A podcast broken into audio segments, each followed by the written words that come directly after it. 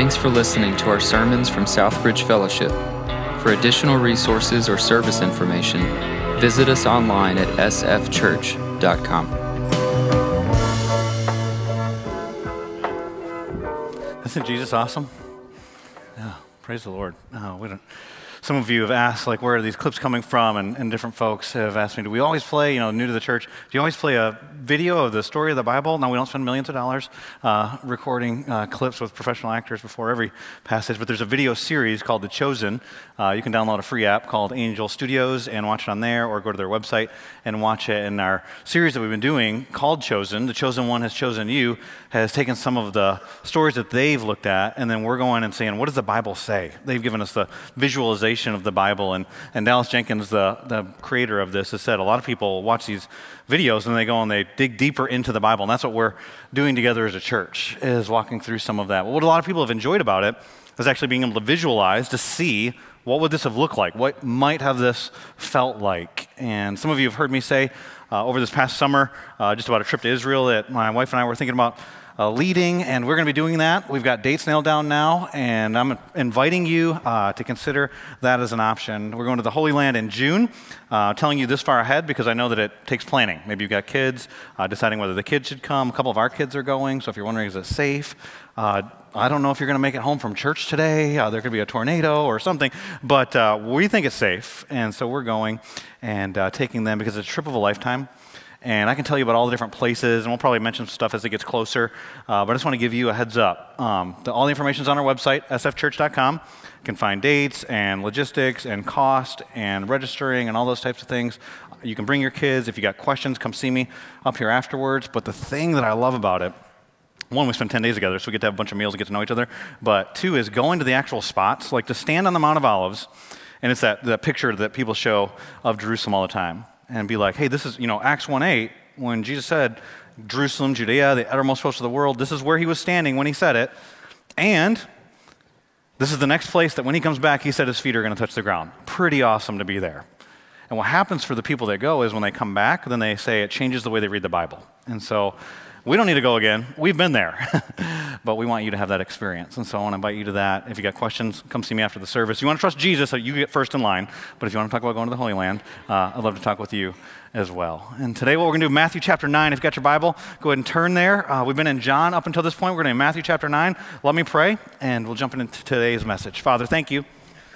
Thank you for your word. Um, thank you that you've spoken to us. How amazing. Uh, that you speak through your son, Jesus, that you've written things down in your word.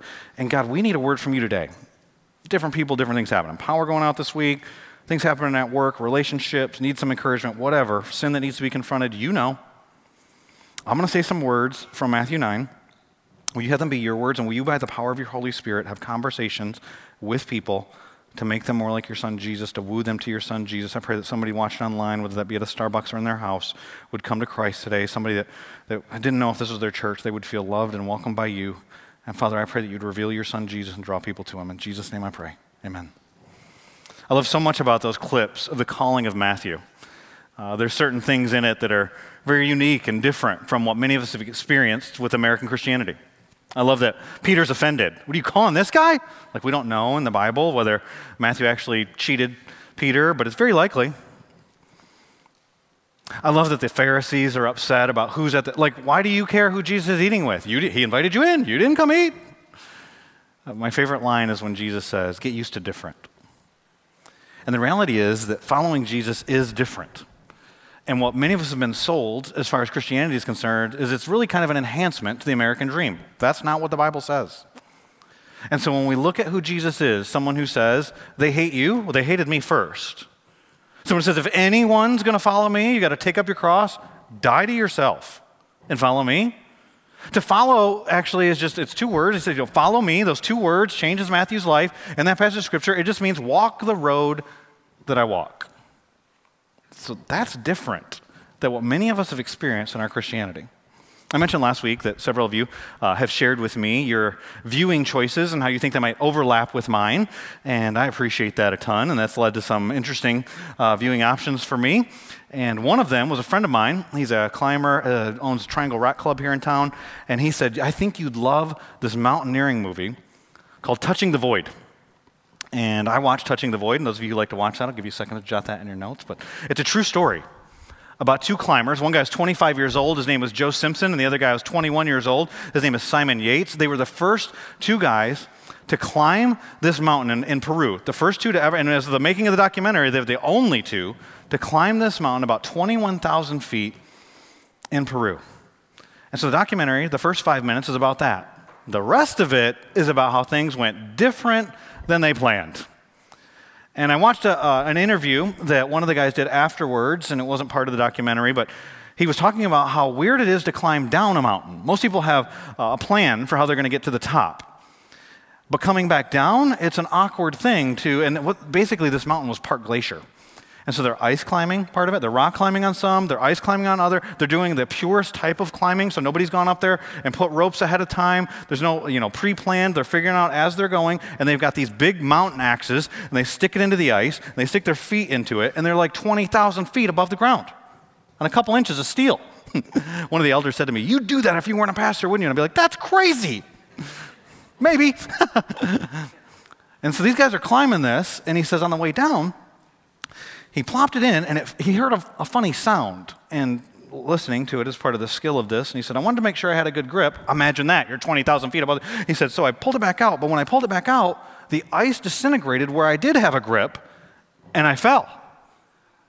He didn't know exact height, but a couple hundred feet was his estimate, and he said, "When I fell, landed on my right leg, and the lower part of my leg smashed through the top part of my leg, broke my knee, tore my A C L, tore my M C L, shattered my ankle, uh, fractured my heel, Um, broke his femur, those bones jammed, uh, jammed into that." And he said the way that we were climbing, uh, we were tied to each other. So the guy ahead of me knew that I had fallen, but he hadn't climbed down to me yet. And he said, "I knew when Simon got down to me," this is Joe, Joe Simpson. He said, "I knew when Simon got down to me, I was now a liability. How are we going to get down? We're still twenty thousand feet up here. There's a storm coming." And he thought, he's going to leave me. He's going to let me die up here. And maybe he'll say nice words like, "I'll go get help." It took him two days on donkey to get to the mountain, a day in a car to get to the donkeys, and now they're in a place where no one's ever been before. Yeah, help's not coming. And he said, so Simon gets to me, and he looks me in the eye, and he said, "Are you okay?" He goes, "It actually occurred to me to say yes." He said, "But I didn't." I said, "No." I told him I had broken my leg. And I thought he was going to just walk off, and he walked off, but he didn't leave me. He started digging a hole in the side of the mountain, and he came up with this maneuver where he was going to plant himself like an anchor in a part of the mountain, and then we had a, I had a one hundred fifty foot rope, and he had a one hundred fifty foot rope. We were going to tie it together, and for the next twenty thousand feet, he was going to lower me down three hundred feet at a time. When I'd get to my spot, I would stand up on my left leg, my only good leg, it'd put slack in the rope, and then he would know it was time to climb down to me, and he'd redo it. He did that three times in one hour. Then the storm came. And he was lowering Joe for the next time. He said, "I was thinking to myself, you know, about ten more times and we'll be there." And he was kind of calculating their, their distance at this point. And they were moving, they were going at a pretty good pace. And he said, but he went really fast on this one. But as he was yelling to slow it down, Simon couldn't hear him because of the storm. And Simon thought he was just going fast because it was an especially steep slope. But he actually went over a spot where there was no mountain beneath him. And he was hanging vertically above nothing, a few thousand feet in the air. And he said, I swung, and I'm trying to hook onto the mountain. I couldn't do that. Tried to climb up the rope. Couldn't do that. The other guy at the top, Simon, he doesn't know what's happening, but he knows he can't get any slack, and for some reason, he's not standing up to give him the slack. For ninety minutes, they're in this predicament. And then it starts to pull Simon down the mountain. And it becomes evident that either you cut your friend free to certain death, or you're both going to die. So what would you do? That's what the mountain climbing community debates to this day. Would you, would you cut him free?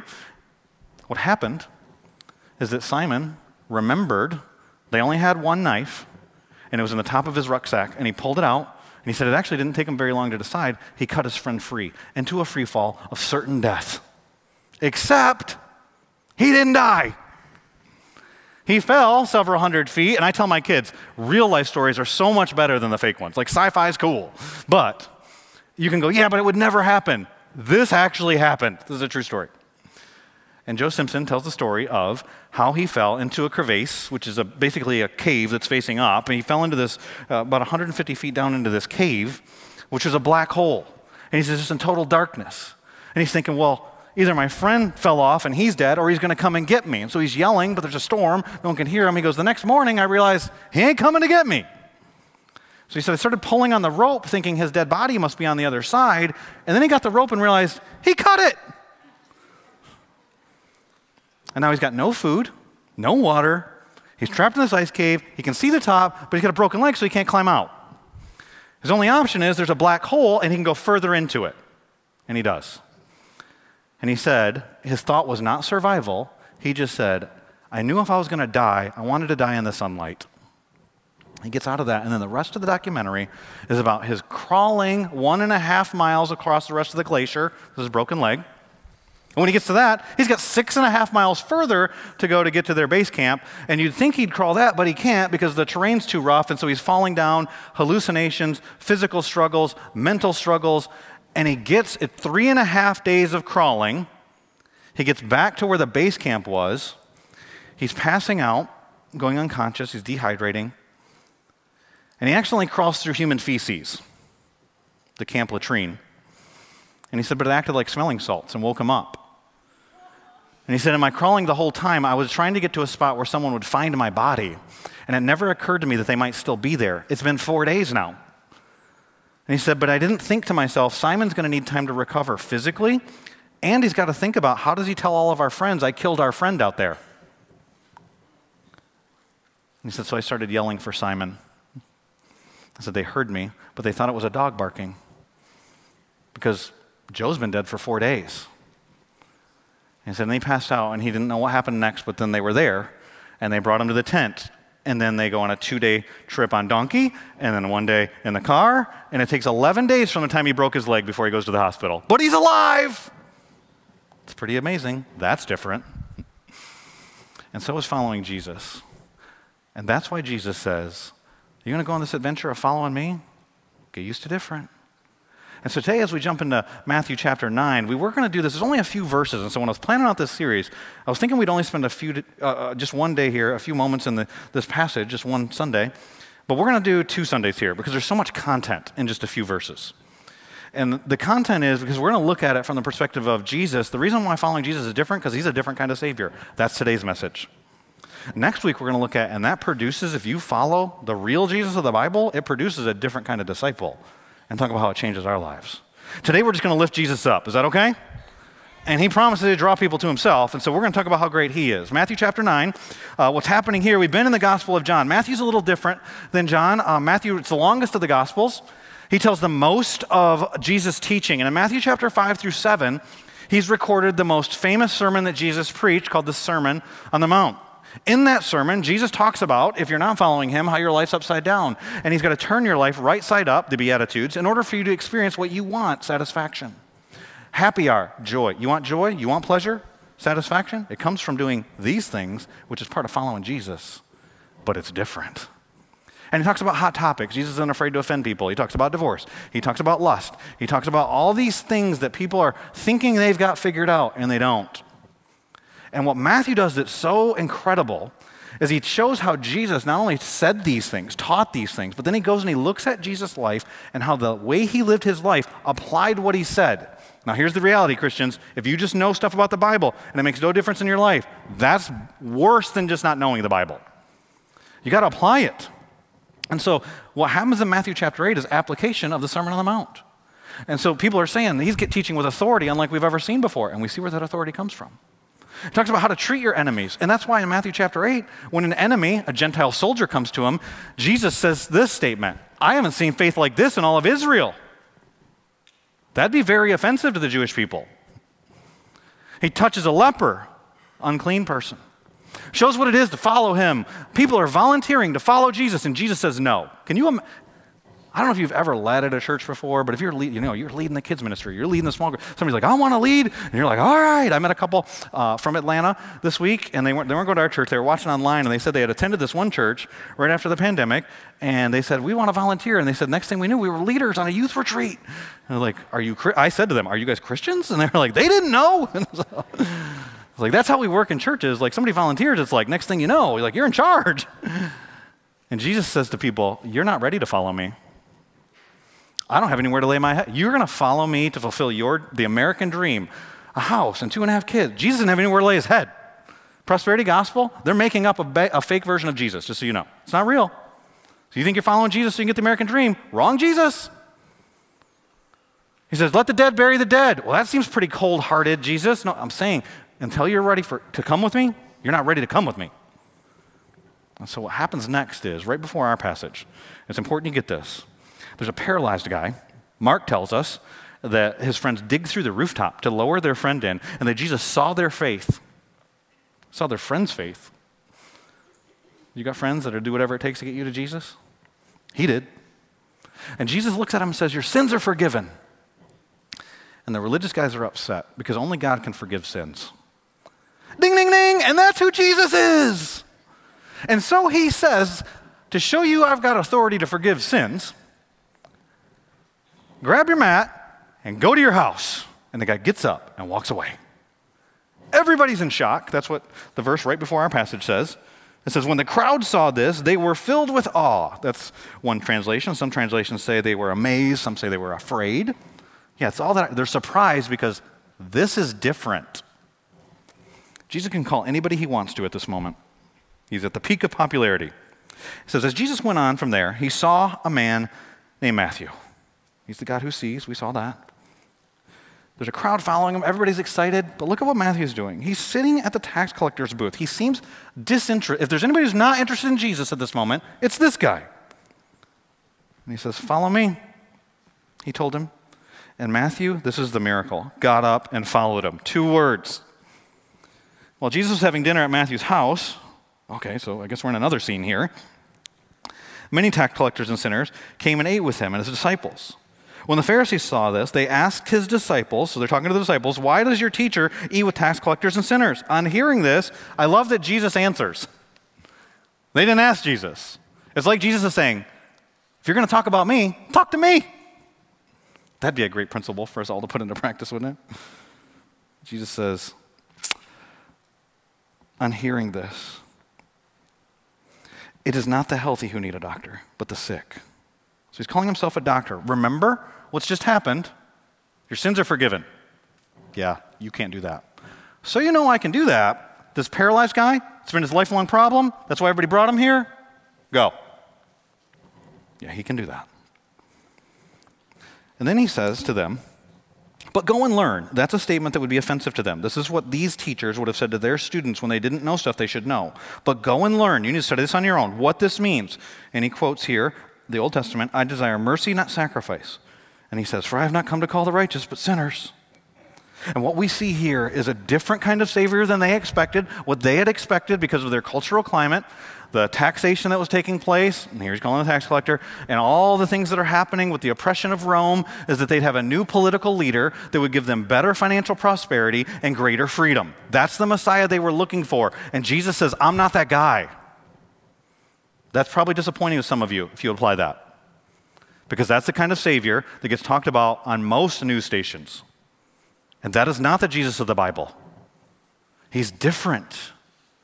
And so the thing with talking about different is I can give you a definition. It's opposed to things that are the same. And like all the, Google it, Oxford Dictionary, dictionary dot com, like all that. There's all kinds of definitions, and they struggle to not use the word different when they're defining it if you read it. But telling you a definition doesn't help you. But you know different when you see it.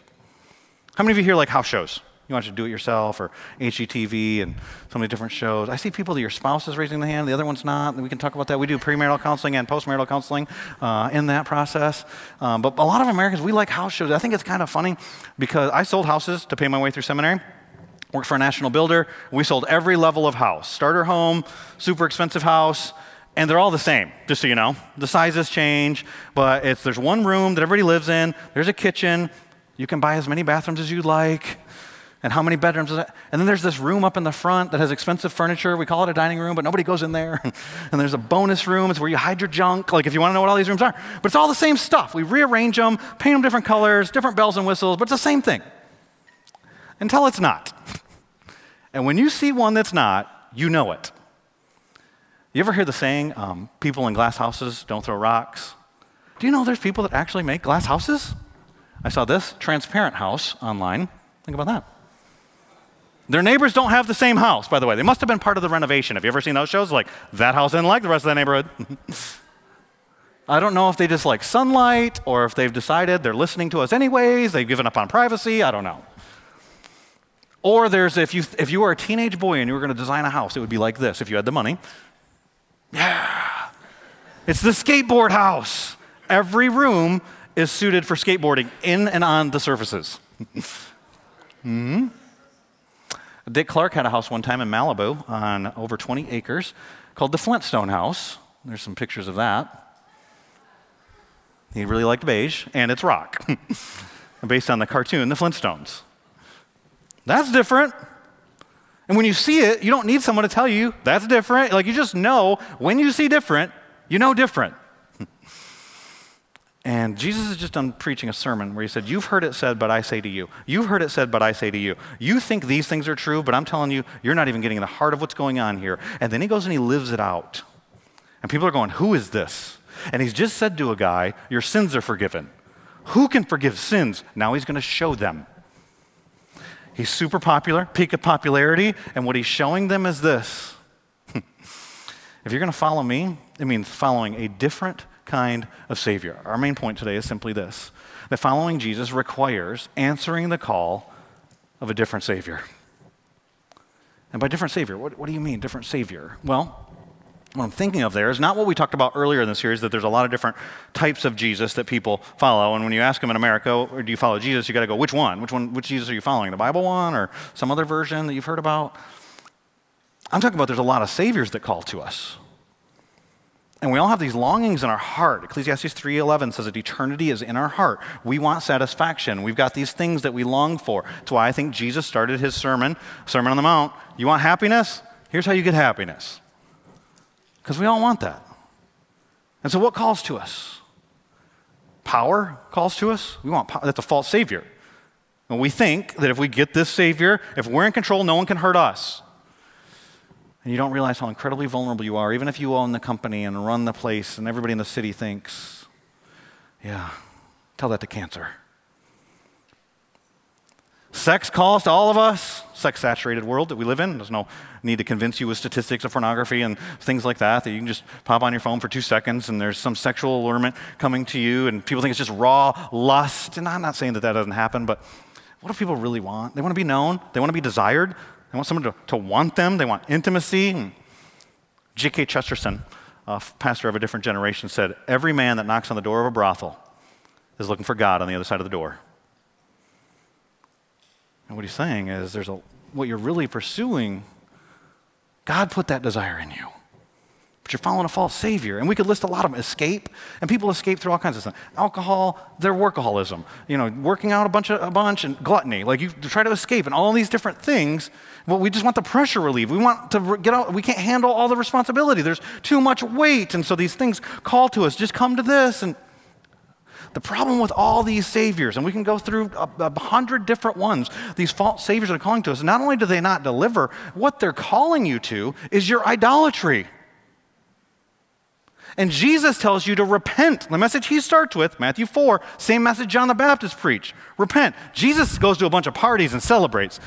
John the Baptist, he was raw and rough, and he was kind of down. And the same people rejected both of them. It wasn't the way the style of the message was delivered.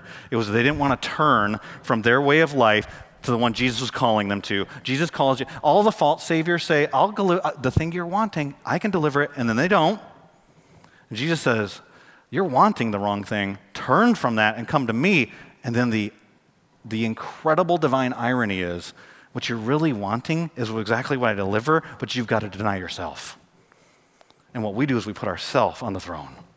Jesus is such a unique savior. He's unprecedented to them, not just because he's not political, because of what he does here. Look at the passage. Go back to verse nine. It says, as he went on, the, on from there, he saw a man named Matthew. And we've already talked about how he's the God who sees. Luke uses a unique word here. Luke uses the word like an artist who would look at a masterpiece and he's pondering and wonder. So he's walking along, everybody's flocking to him. He's, he can call an athlete, he can call a scholar, he could call, you know, the, the, a king. But he looks and he sees Matthew and it's like he starts to study him. And then just two words.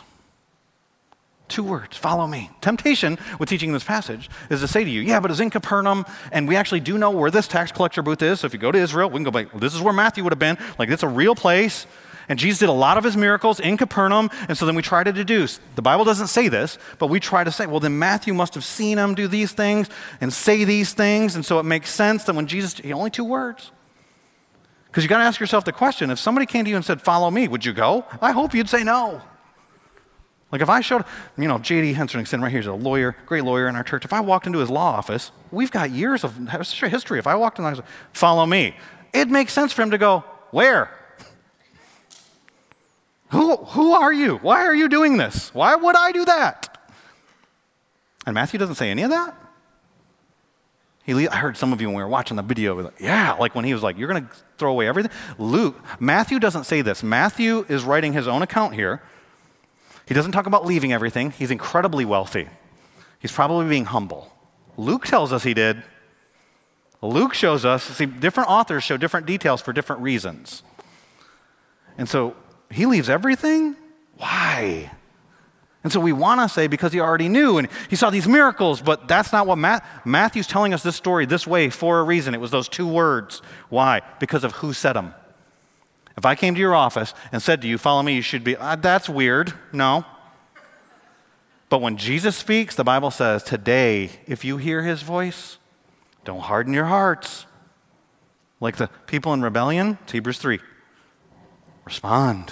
That's what, because of who he is. Because God's word has power and authority. And that's what he's showing us. That's what he's been teaching us. And so he's taught in the Sermon on the Mount with power and authority. And then what happens?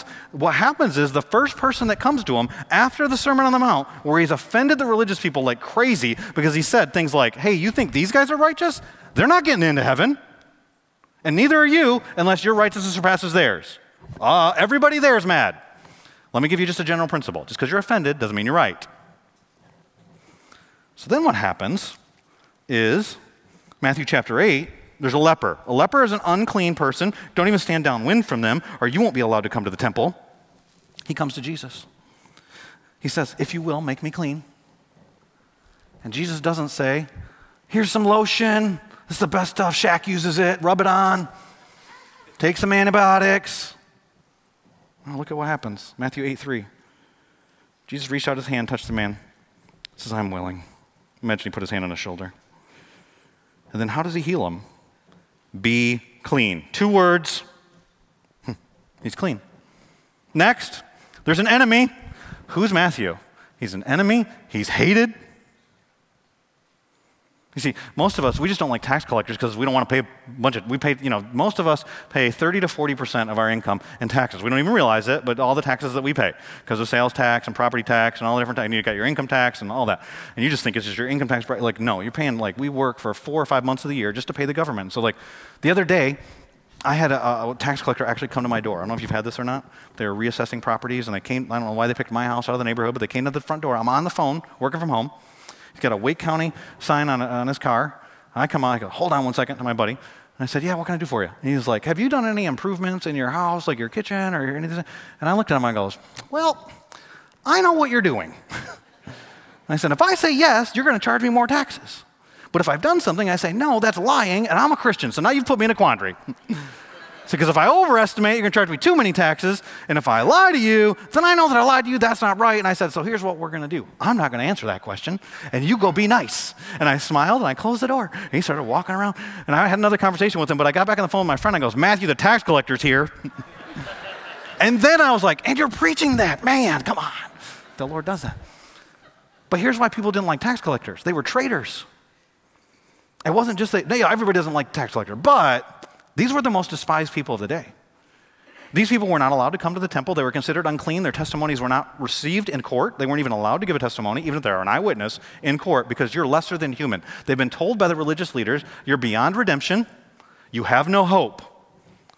The way that Rome led is they killed people. It's funny that they call it Pax Romana, but they would dominate and take over a territory. They were brutal, bloodthirsty people. But the way they ruled was genius. They would take somebody who was local Sell them a franchise, like how you'd own a McDonald's or own, you know, selling whatever it is that you sell around here. And you've got this certain area, that's your space, and you collect all the taxes in that space, and we're going to give you a Roman soldier to back you up, and you've got protection of the judges. No one can complain and appeal their taxes because the judges are getting money from that too. And here's how you make money, is you take the required amount that Rome's going to require you to give, and then you've got all of our authority to take as much as you want after that. And so the way you become wealthy is by taking money from other people. So nobody likes them because they're crooks, they're traitors, they're funding a terroristic government. And so I was thinking this week, like, how do I get people to realize how offensive this was to call Matthew? And I thought, who's the most offensive person in our culture? And right now there's this thing, I don't know if you've seen it on so- social media, but a documentary on Jeffrey Dahmer. Oh. I tell you, I watch a lot of stuff. I'm not watching that, just so you know. I don't recommend you watch that. If you watch it, I'm not trying to like condemn you. It's probably demonic because I know enough about the guy. What's interesting to me is this. Why are we fascinated with this man? He died twenty-eight years ago, and he was twisted. He was a murderer. This is, these are the things he was found guilty in court for. Murder, serial killer, killed seventeen young men over a twelve-year period, sexual offender, sexual assault, and cannibalism. It's a different kind of, different kind of wickedness in that. I'm not watching that because I think it's, I don't want to bring that into our home. But did you know that he was so hated that when he was murdered in prison, which he was murdered in prison, wasn't even claimed to be a suicide, he was murdered in prison, that the prosecuting attorney had to come out and say to people, don't celebrate this. We don't want this guy to be a folklore hero, the guy who killed him, because it's still murder. And people still celebrate it. That's how hated he was.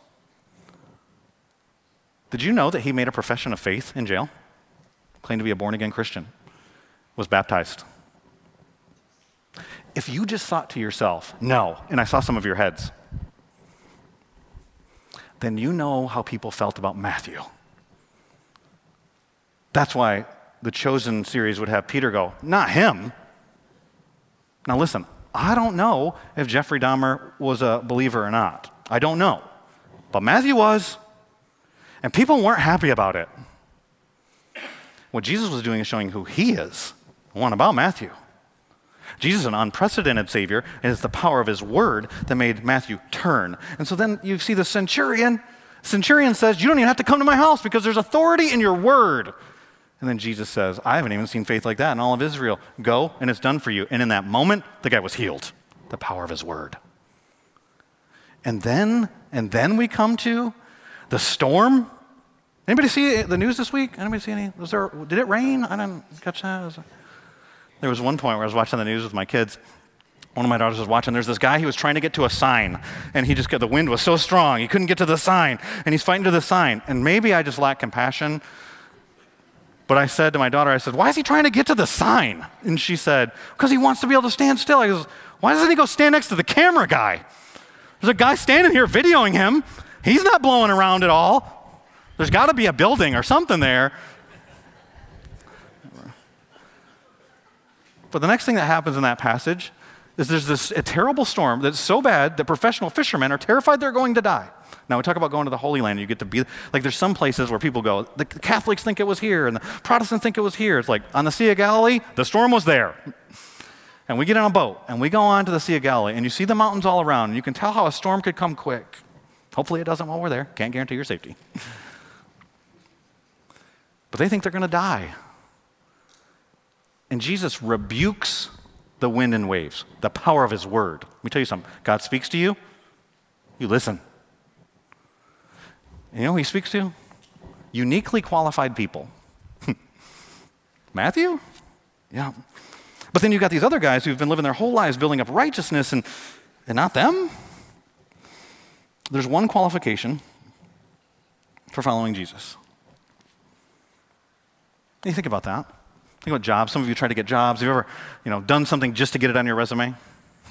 I won't ask you if you ever enhanced skills that you have for your resume. You know, if you read about this, you'll see people that'll say, like managers will say, you know, I was interviewing this guy and he said he was a hydration specialist and I found out he was a water boy on his high school football team. You know, and some of you are like, I'm a petroleum transfer specialist. Oh, you know how to pump gas in your own car. Got ya. It's like people have these special skills, so they want everybody to know. I, I did read a story one time about a Marine that was applying after he had gotten out of the Marines and, and was coming into the, the marketplace, applied for a job at this office, and the office manager said she was reading the resume, and it said, two tours in Iraq, twenty-three confirmed kills. Whoa, that is a unique skill. See that guy? No, I'm just kidding. Like, how does that apply here in the office? And so some of you have got, you know, nunchuck skills and unique skills you've acquired over a lifetime, like all kinds of things. What does it take to follow Jesus? One. Sinner. That's what it is. He only call, he says, I didn't come to call the righteous, I call sinners. Well, isn't that all of us? Because the Bible says there is none righteous, not one, that we all sin and we all fall short of God's glory, that we're all sinners. You say, well, that's not fair. I wasn't born a sinner. But you sinned, like everybody has sinned. So even if you disagree with that thought, you've done wrong. Have you ever lied? Raise your hand if you think lying's wrong. Raise your hand if you've ever lied. That's all of us. Got it. So then everyone is qualified. No, everyone's not qualified. Everyone doesn't come and follow him, even when it's him that's speaking. So you got to ask yourself the question, why? Pastor Danny mentioned that we were praying outside of that abortion clinic yesterday. Everybody had a different experience, and so I'm not saying this was everyone's experience, but my experience, it was overwhelming to me after, you know, preaching on it the week before and spending all week talking to people about that, uh, was then coming to this place, realizing, you know, we've got, there was about two hundred people that were with us that were praying and singing songs and doing that, but they were volunteers for the abortion clinic. And when I got there and I saw that, they were wearing these smocks, they had rainbow smocks, and they would escort ladies into the building that were going there to kill their babies that day, and And I was thinking, they're not getting paid to do this. And they started videoing us. You know, it's like, they weren't just videoing us because our prayers were so awesome. It was like, I'm like, who are these crazy people out here praying? I thought, they think they're doing the right thing. They're in darkness. They're deceived. Some of them are, are hypocritical. And then I remembered, before I came to Christ, I did the same thing. I didn't even know. I, I've, con- I've gone, a couple of my friends, I was connected with one of them in high school uh, the other day, and he had become a Christian before I did, and, and I was trying to, I thought he was missing out on sin, and I kept trying to woo him, and I was, I was a tool of Satan. I didn't even know it. So my heart just went out to these, these people that were serving as volunteers to kill babies. Their own time. Like, there's no one getting, re- there's no, it was just, wow. Why? Biblically, we see three reasons. Uh, one is deception. One is darkness, and another is duplicity. That's the worst one. Deception, uh, the Bible says, and Jesus is real clear in the Sermon on the Mount, is, um, is that we think certain things are true that aren't true. You've heard it said, but I say to you. And he's getting to people's hearts when he says that. And so when he confronts things like lust, it's not that lust. Some people thought they were good because they hadn't slept with anybody before they got married, and then after they were married, they hadn't cheated on their spouses, and Jesus is going, but if you've lusted after somebody who's not your spouse, then you're already guilty of adultery. And it's not like, in, some pastors teach like, Jesus is up in the ante. So you mean that lust was good until Jesus said that, and you're like, man, now today it's not. Mm, no, it was always bad, and you were always guilty.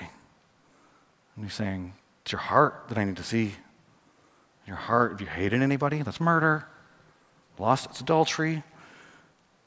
He's confronting, you're deceived if you think you're righteous. You're not. Habakkuk says it like this about God. When things are going bad in a society and he can't understand why wicked people are ruling, the prophet cries out to God, appealing to his character. This is poetic language, but he says, your eyes are too pure to look on, and he's talking about tolerate evil. But God's allowing it to go. And then here's Jesus with these tax collectors and sinners. Like, how are you tolerating these things? One of the problems we have is that we think that accepting somebody is affirmation of that person. And we've lost the ability to disagree. When I disagree with you and I tell you that, no, I really think that you're wrong. Jesus had a way of bringing grace and truth together. And so what we oftentimes think, and we're deceived, is, well, I'm not Jeffrey Dahmer. I mean, I might not be Mother Teresa or Billy Graham, but I'm like in the middle. God doesn't grade on the curve. He is the standard. So in the Sermon on the Mount, he said, your righteousness must surpass that of the Pharisees. Whose righteousness do we need to measure up to then? Well, Matthew five forty-eight, be perfect, therefore, as your heavenly Father is perfect. But we're all sinners. That's why before that, the famous verse in First John one nine about confession and cleansing, he says this, if we claim to be without sin, what are we doing? deceiving ourselves. That's what happens for some people. Deception. Other people, it's darkness. And we talked about in John three sixteen last week, and got to, Jesus came to rescue us, that we wouldn't perish, that we would have eternal life, rescuing us from perishing by the death of his son, that he would go on the cross, absorb the wrath of God, and that's what we're turning to. When we turn from our sin, we're turning to his forgiveness, and we're turning to receive his righteousness. The next verse we didn't get to. Jesus says, I didn't come to condemn the world, save, but to save the world. And then he says, the world is already condemned. They don't need somebody to tell them they're condemned. They're condemned because they're living in darkness. Remember the saddest verse in John, week one of this series, his own didn't receive him. They chose, the light came into the world, they chose darkness. Why? John three tells us why. John chapter three and verse nineteen, this is the verdict, legal talk. Light's come into the world, that's Jesus. But people, that's all of us, love darkness instead of light because their deeds were evil. Everyone who does evil hates the light and will not come into the light for fear that their deeds will be exposed. The reason why everyone doesn't respond to an all-loving, all-powerful Savior is because they love something more, their sin. So it takes a miracle, the same as God spoke everything into existence. He created life. He has to recreate life in you. So the same power that created the world, that stood at the tomb of Lazarus and said, Lazarus, come out, and rose the dead. You know that guy in that, that documentary said, I was dead for four days. He wasn't really dead for four days. His friends just thought he was dead for four days. Lazarus was really dead for four days. And spiritually, so were you, and so was Matthew. And the miracle is he comes. Follow me. Why? Unprecedented Savior. Uniquely qualified people. Us? But some don't. Darkness, deception, and duplicity. And that's the Pharisees. That's the worst. That's people who know that there's sin in their heart, but you've spent your whole life building up a reputation. You're your own P R agent. And you've presented this life to everyone else that now you feel like you have to live up to, but you know what's true inside, but it's so hard to humble yourself and acknowledge all of this isn't true. To turn to Jesus? Why would anyone do that? The next verse is, and this will lead us into next week. I think they tell us why. It's this dinner party that Matthew tells us about at his own house. He's so modest in the way he tells it. We'll talk more about what Luke says, and we're going to talk about how Jesus really loves parties next week. And so, come, we're going to celebrate. It says, while Jesus was having dinner at Matthew's house, many tax collectors and sinners came, and so there's prostitutes and murderers and robbers, and everybody's not allowed to go to the temple. That's who would hang out here. They ate with him and his disciples. When the Pharisees saw this, how did they see? Why do you care? Why aren't you eating your own meal? Jeez. They asked his disciples, why does your teacher eat with tax collectors and sinners? On hearing this, Jesus says, it's not the healthy who need a doctor, so he calls himself the great physician, but remember our context, he's just physically healed a guy because he's showing he could spiritually heal a guy who didn't come for spiritual healing. It's not because we're turning to him, and he goes, oh yeah, yeah, I got that. No, you wouldn't even turn to him if it wasn't for him. But the sick. But go and learn. In other words, you should know this. And he quotes Hosea six six. I desire mercy, not sacrifice. For I have not come to call the righteous, but sinners. What I think we have here is a real-life example of a made-up story Jesus tells later in Luke fifteen. We oftentimes call it the prodigal son. And what's happened in Luke fifteen, if you understand the context, you'll see what I'm talking about, is that Luke chapter fifteen, verses one and two, the reason why Jesus is even telling this story is because the religious people are upset with him for hanging out with tax collectors. They're grumbling and complaining. Read Luke, I think if we got it, you can go and pop it on the screen. I won't read it, but Luke chapter fifteen, verses one and two, they're all upset. He's hanging out with sinners and tax collectors. So prostitutes, murderers, tax collectors. They're coming around Jesus. They want to hear, who's this guy that called Matthew? Like, somebody that would accept me? I want to know more about that guy. Religious people are upset. Jesus tells three stories. The first one is about a shepherd who loses one of his sheep. And he says he goes after the sheep and he brings it back and the lost is found. And then the story ends, and the same is true when one sinner repents and all of heaven rejoices. Then he tells another story, and it's about a woman who loses a ring, and then she finds the ring, and then she celebrates. And he says, yes, the ending of the story is the same. Exactly the same. Luke fifteen seven, Luke fifteen ten, all of heaven rejoices over one sinner that repents. Then he tells a story of a lost son. Everybody thinks it's about the first guy. the first guy would be like the tax collectors and the prostitutes. They're like, give me the inheritance. I'm disrespecting and rebelling against you, Father. I'm going to go spend my money on prostitutes. I'm going to go squander my life. And when I feel totally empty, then I repent. And in humility, I come back. And the Father comes before you can even say all the things you've done. Loves you, welcomes you back. There's a sacrifice. Fattened pig. Now there's a celebration. We're seeing the story lived out. There's no ending, but there's this angry older brother. Remember who's listening, grumbling, complaining, Pharisees and religious people. The older brother, you ever hear a story and you think, is he talking about me? Like Nathan tells David a story about a rich guy who's really greedy and then takes a poor guy's stuff and he goes, you're the man. That's what's happening here. And Jesus goes, and there's this older brother and he's mad because he's lived his whole life doing the right things and exactly what his dad wanted him to do, and there's not throwing any party for him. And the dad says, all my stuff is yours. In other words, we can have a party, and the story doesn't end. We don't know what happens. It's an invitation to the religious people. We can have a party, but you got to turn. It's his love. It's his unexplainable love.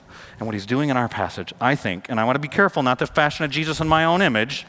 I think he's being sarcastic. Only sinners need a savior. You don't need me. You're not sick.